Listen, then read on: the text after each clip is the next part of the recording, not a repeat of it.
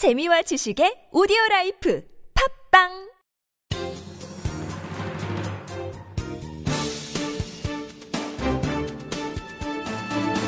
일간사설 7월 1일 수요일 동아일보 사설. 문재인 연평해전 보고도 DJ 칭송할 생각 나던가. 영화 연평해전을 관람한 문재인 새정치민주연합 대표가 그제 제2연평해전은 서해 북방 한계선을 지켜낸 값진 승리의 해전이었다고 트위터에 글을 올렸다. 유능한 안보정당의 대표를 자임하는 그가 2002년 6월 29일 제2연평해전의 여섯 영웅을 높이 평가하는데 토를 달 이유는 없다.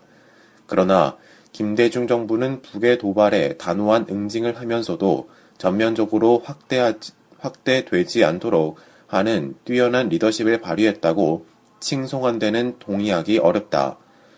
햇볕 정책을 추구한 DJ 정부의 교전 수칙은 북한 경비 정이 먼저 사격해야 우리 측에서 대응 사격을 한다는 것이다. 여섯 용사가 언제 날아올지 모르는 적의 공격을 극심한 긴장감 속에서 대비하다 희생된 것도 이 때문이다. 국군 통수권자였던 DJ는 제2연평해전 다음 날 일본으로 날아가 월드컵 축구 결승전을 관람했고 DJ 정부는 당시 군인 연금법에 전사 규정이 없다는 이유로 적과 싸우다 산화한 영웅들을 전사자로 예우하지 않았다.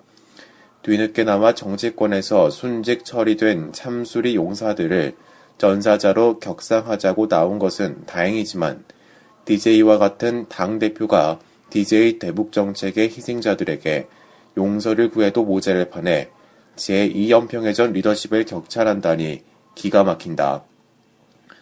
문 대표는 노무현 정부 때는 북으로부터 NLL 공격을 받은 적이 없다며 이명박 정부와 박근혜 정부의 안보 능력을 싸잡아 비난했다. 그러나 북이 핵 개발을 하는 와중에 전시작전 통제권 전환을 추진해 안보 혼란을 자초한 것이 노 정부다. 북의 위협을 고려하지 않고 2020년까지 50만 명으로 병력을 감축한다고 발표해 비판을 받기도 했다. 이명박 정부 들어 2030년까지 52만 명 감축으로 수정했으나 문 대표는 2012년 대선 당시 2020년까지 50만 명으로 감축을 공약해 노 정부로부터 회귀라는 지적이 나왔다. 어제 국방부는 병력 52만 명으로 감축의 목표 연도를 다시 2030년 연기했다고 밝혔다.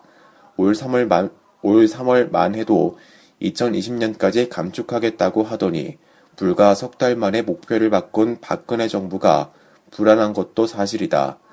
안보는 정권 차원을 넘어서는 국가 생존의 문제다. 문 대표는 DJ를 칭송하면 요즘 멀어져 가는 호남 민심을 돌려놓을 수 있다고 생각할지 모르지만 대권을 염두에 둔 정치인이라면 북의 안보 위협을, 위협에 맞설 확고한 비전을 보여줘야 한다.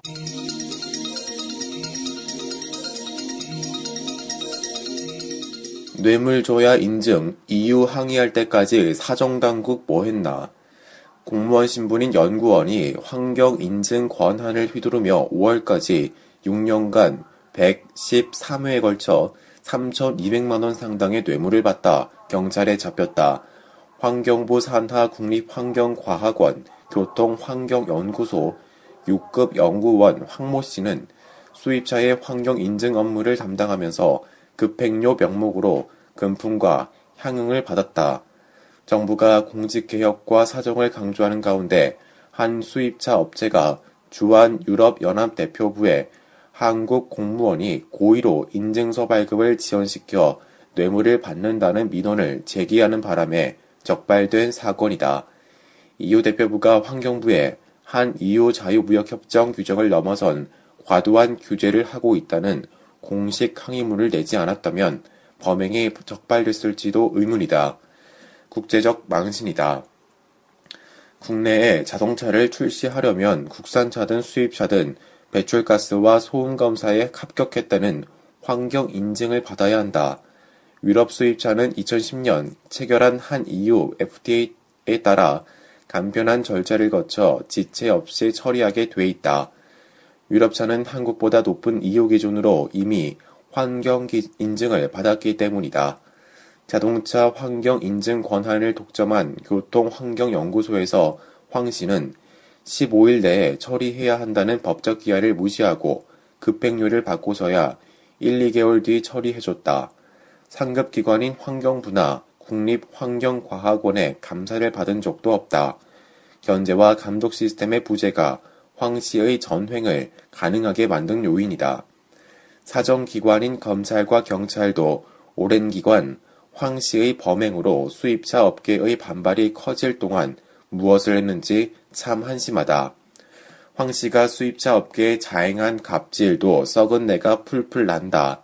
점치 거둔 수입 자동차를 검사 대상으로 지정해 인증검사 후 정가보다 34% 할인된 가격으로 샀다. 외국이나 지방 출장 때 미리 일정을 알려 식사 및 술 접대를 받았으며 불과 두 달 전에는 같은 날 한 유용업소에서 다른 업체들로부터 두 차례 향응을 받기까지 했다. 세월호 참사 이후 박근혜 정 대통령은 기회 있을 때마다 공직 부패를 척결하겠다고 강조했다. 하지만 1월 신형 트럭 300대를 수입한 한 업체는 환경 인증 지연 때문에 소비자들이 계약을 해지해 피해를 보고서도 공무원에게 찍힐까봐 경찰에서 진술을 거부했다고 한다. 정부가 아무리 부패 적괴를 외쳐도 국민은 못 믿는다는 얘기다. 박 대통령은 신임 국무총리에게도 부패 척결을 최소, 최우선으로 과제로 주문했지만 황 씨처럼 민원인을 접촉하는 현장 공무원에게 대통령의 영은 먹히지 않고 있다. 규제 권한을 지닌 공무원들의 부패는 그만큼 뿌리가 깊고 구조적이다. 현 정부가 공직 부패 척결을 제대로 하려면 특단의 대책이 나와야 한다.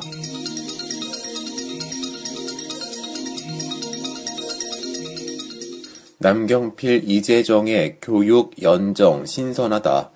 새누리당 소속 남경필 경기도지사와 진보 성향의 이재정 경기도 교육감이 교육 연정을 위해 손을 잡았다. 어제 경기도청에서 열린 취임 1주년 공동기자회견에서 두 사람은 일찍 등교하는 아이들을 위한 꿈의 교실 사업, 초등학교 노후 화장실 개선, 교육 관련 테마파크 조성 사업을 공동으로 추진할 계획을 밝혔다.